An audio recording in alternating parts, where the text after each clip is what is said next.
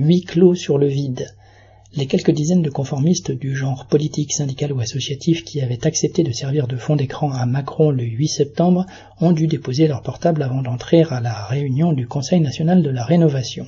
Le CNR, ce nouveau gadget présidentiel censé faire naître l'échange et la démocratie, commence donc à huis clos, sans photo ni enregistrement la plupart des invités ayant décliné son invitation, et la presse ayant même moqué la proposition présidentielle, la réunion manquait de tête d'affiche et donc de crédibilité.